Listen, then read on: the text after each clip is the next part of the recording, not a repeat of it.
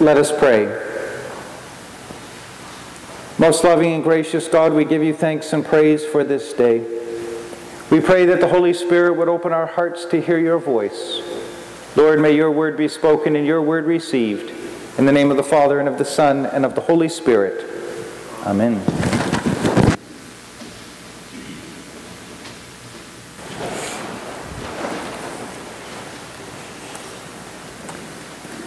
As we gather and celebrate the Feast of Pentecost, giving thanks to God for the outpouring of the Holy Spirit, we recognize that it's the very work of the Holy Spirit that brings us to that place by which we can hear the message of God. It's the Holy Spirit that first draws us to a place to say yes to Jesus.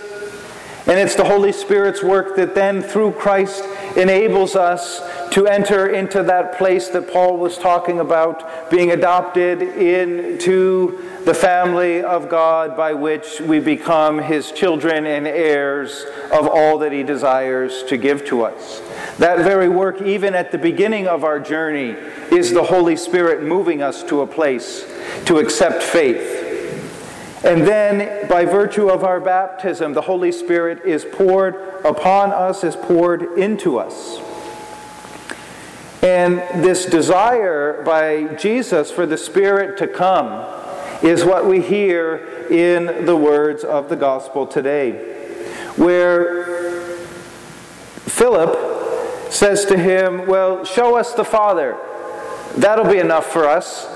And you have to remember that this section of the gospel is set at Jesus with his disciples at the Last Supper, telling them what's going to happen, challenging them. All sorts of things are going on in that dialogue. And it's from that place that Philip says, Well, show us the Father. That'll be enough for us. And Jesus says to him some important words Well, I've been among you all this time. The one who sees me sees the Father. And that's important for us because probably many of us have asked in our own journey, well, what's the Father like? What's the heart of the Father? How would the Father act? What would the Father say? The answer is, well, look at Jesus. Jesus is the image by which we see the Father. Because we know, as Jesus was saying before, well, the Father and the Son are one what you see in one, you get in the other. And so the visible image of God is in the incarnation of Jesus Christ, the Word incarnate, come among us. That everything we need to know and see about God is visible before us in Christ. And that's where we need to go when we have these questions of what's God like and what would God do and what would God say. Look to Jesus is always the answer, who is the visible image of the Father. Then we're told that Jesus gives this talk about prayer that moves on in this section.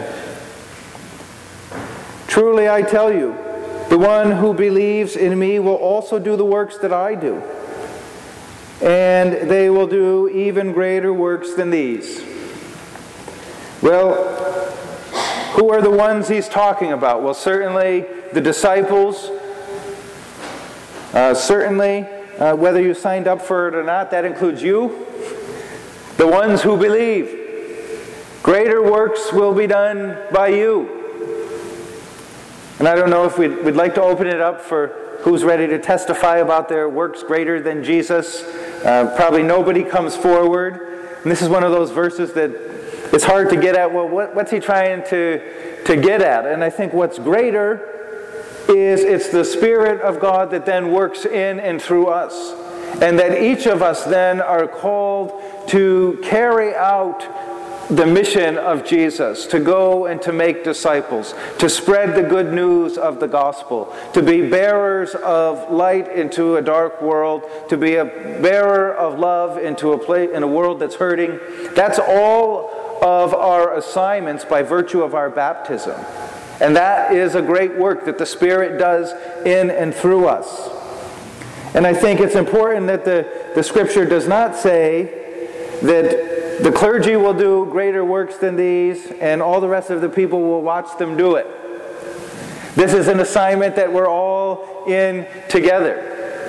And now, if Jesus had asked me when, when he was giving this word, and he didn't, uh, I would have said, Well, can you give three or four examples so we can understand what you mean that we're going to do greater works than you? Um, unfortunately, he didn't give us that. So we have to try to wrestle with what does that mean? And then he says uh, some other words that I'll admit ahead of time. I'm not about to give you the answer, so if you're on the edge of your seat uh, looking for the explicit answer, uh, today's not your day. Uh, but he says, Well, whatever you ask in my name, I will do it, so that the Father may be glorified in the Son. If you ask anything in my name, I will do it. And I'm sure if I asked for a show of hands, has anybody asked for anything in his name that wasn't done? Every hand would probably be raised.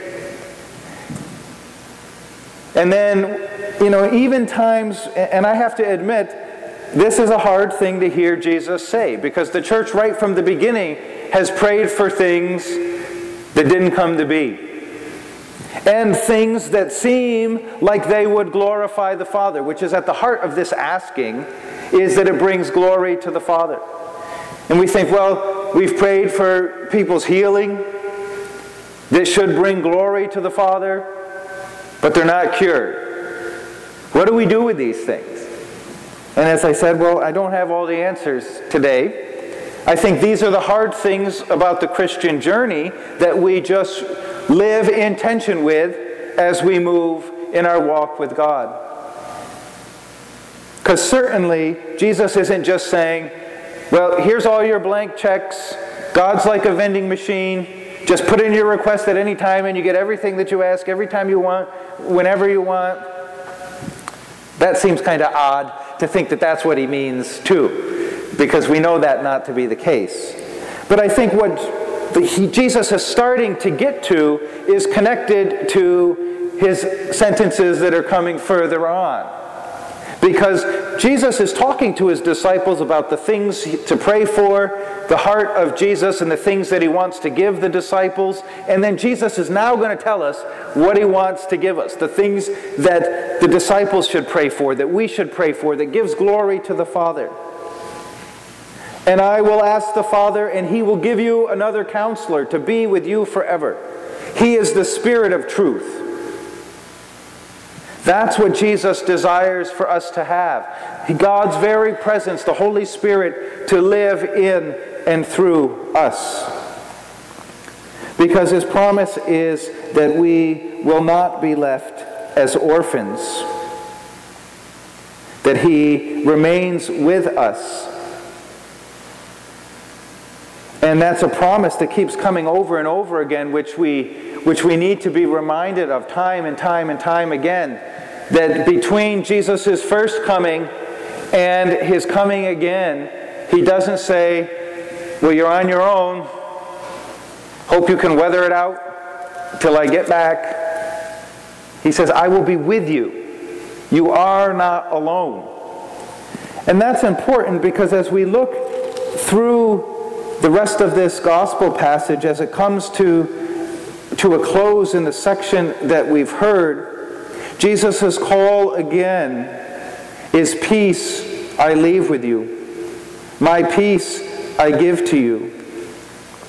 Do not let your hearts be troubled or fearful. Well, I, have said multiple times that this is one of those things that's real easy to say, a lot harder to live in. Peace I leave with you. Do not let your hearts be troubled or fearful.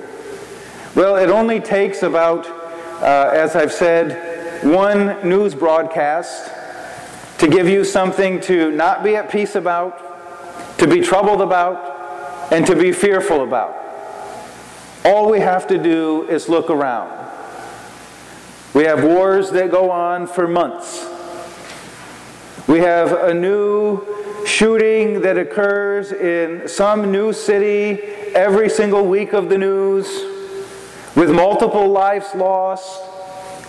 And we would say that should make us not at peace, and it does. That does make us troubled and fearful. We have uh, just come off the Diocesan Convention weekend, which was horribly contentious, by which Christians united in Christ stood at opposite side microphones to bash each other over the head with their clubs about who was right and who was wrong. And I stand here to admit I'm not at peace, and that makes me troubled. So then, what do we do? I think then we stand on the fact that Jesus has overcome all that we will face. In the end, God has won the day. Sin and death are vanquished forever, and Jesus will return and usher in a new heaven and a new earth where everything will be perfectly as God desires. That is a conclusion that has already been reached, and we wait for that day. And so we know that as we go through these times that make us not at peace, that make us fearful and troubled, that God has overcome all the wars that we have fought all of the years. God is bigger than that, and God will win the day. He will have the victory. God is bigger than all of the violence that we mete out on one another and all of the shootings and all these other horrible things that we hear going on. God is bigger than those things that we face. And Jesus has won the day and the victory over those things. And certainly, God is bigger than all of the church divisions that we can bring about over the years and all of the battles that we have. And in the end, Jesus wins the day. And I think that has to be our only encouragement and way forward. Because otherwise, it only takes probably one of the things that I mentioned on the list would be enough for us to throw our hands up in the air and say, forget it. what is the point of any of this life? And I'm sure we've all said that to ourselves, depending on what we're facing. But we stand a people assured of the victory. And we stand in the hope of the resurrection and the day to come when all will be set right. And I think the good news of Pentecost is the promise of Jesus that when you're not at peace, when you're fearful and troubled, you are not alone. I am not alone. And not that just God's presence is sort of floating out there in space somewhere. Jesus says, You are not alone because the Spirit is in you. The very presence of God is placed inside each of us. I don't think you could get any closer than that. Inside of us. That's how much we're not alone. That God is in us. And there are times we will feel alone, we will feel troubled, we will feel not at peace. But it's that Spirit's job inside of us to continue to remind us day after day look to the victory that has been won. Look to Jesus and you will see. That's the Spirit's job to lead us in all truth. That's what it means that the Spirit teaches us and counsels us and comforts us. That in all of those situations, the Spirit opens our hearts and our minds. The hard part about that in the journey, at least has been my experience, is that it's hard to see God's hand at work. It's hard to see the victory. It's hard to see the peace that the Spirit is pouring upon us until we're further down the road and we look back. And I'm not very patient, so I'd always like it immediately. Immediate clarity of the peace. But we see God at work when we reflect. When we take time to contemplate and look back and we say, There was God all along, walking with us. There is God in me, providing comfort before I even knew. There is the peace of Christ in me before I heard the voice. And I think those are the things that we give thanks to God today for. That's the celebration of Pentecost, that we are not comfortless, and that the peace and presence of God is in us, and the Spirit will be with us no matter what we face.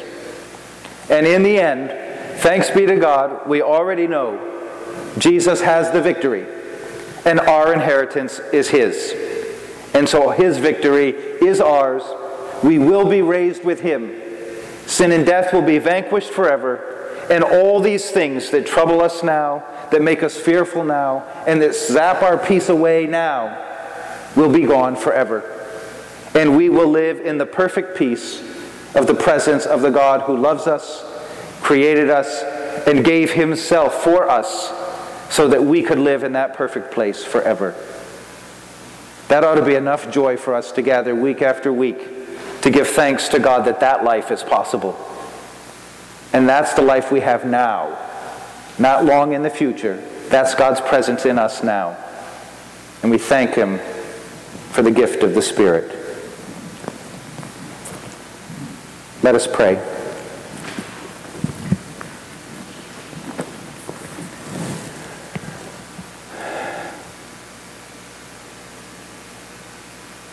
Father, we give you thanks and praise for this day.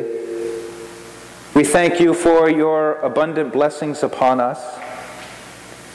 And especially on this feast of Pentecost, we thank you for the outpouring of the Holy Spirit. That Spirit that now lives in each of us and in all believers. May the Spirit continue to draw us into a place of peace May our troubled hearts be settled. And may our fear be cast out.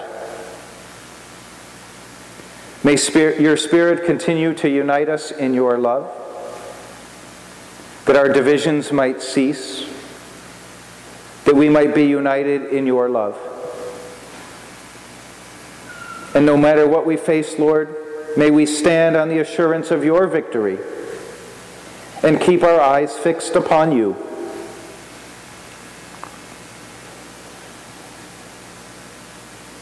We make this prayer through Jesus Christ our Lord, who lives and reigns with you in the Holy Spirit, one God, now and forever. Amen.